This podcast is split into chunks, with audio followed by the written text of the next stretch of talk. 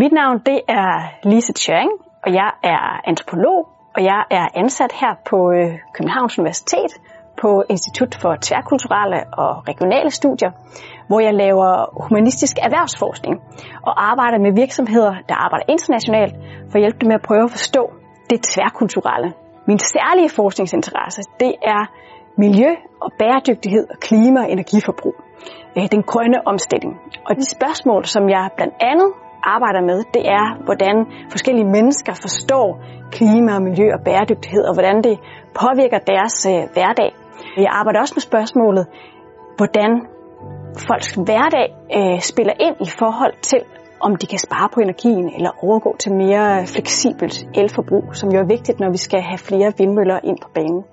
En af de virksomheder, som jeg arbejder med nu, er en virksomhed, der hedder Preferred by Nature, som er en non-profit organisation, der arbejder for international bæredygtighedsmærkning af skove.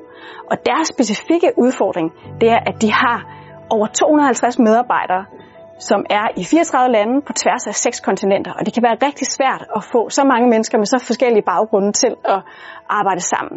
Så jeg har lavet et projekt for dem, hvor jeg blandt andet undersøger, hvordan de her forskellige kulturer ser på lederskab på forskellige måder, og hvordan de her forskellige kulturer ser på køn på forskellige måder, fordi i nogle kulturer kan det være svært at arbejde mand og kvinde sammen, mens i andre kulturer er det, er det lettere. De metoder, som jeg bruger til at undersøge det her, det er blandt andet kvalitative interviews, som er en metode til at prøve at få et indblik i, hvad det er for et specifikt livssyn og holdninger, de her mennesker har.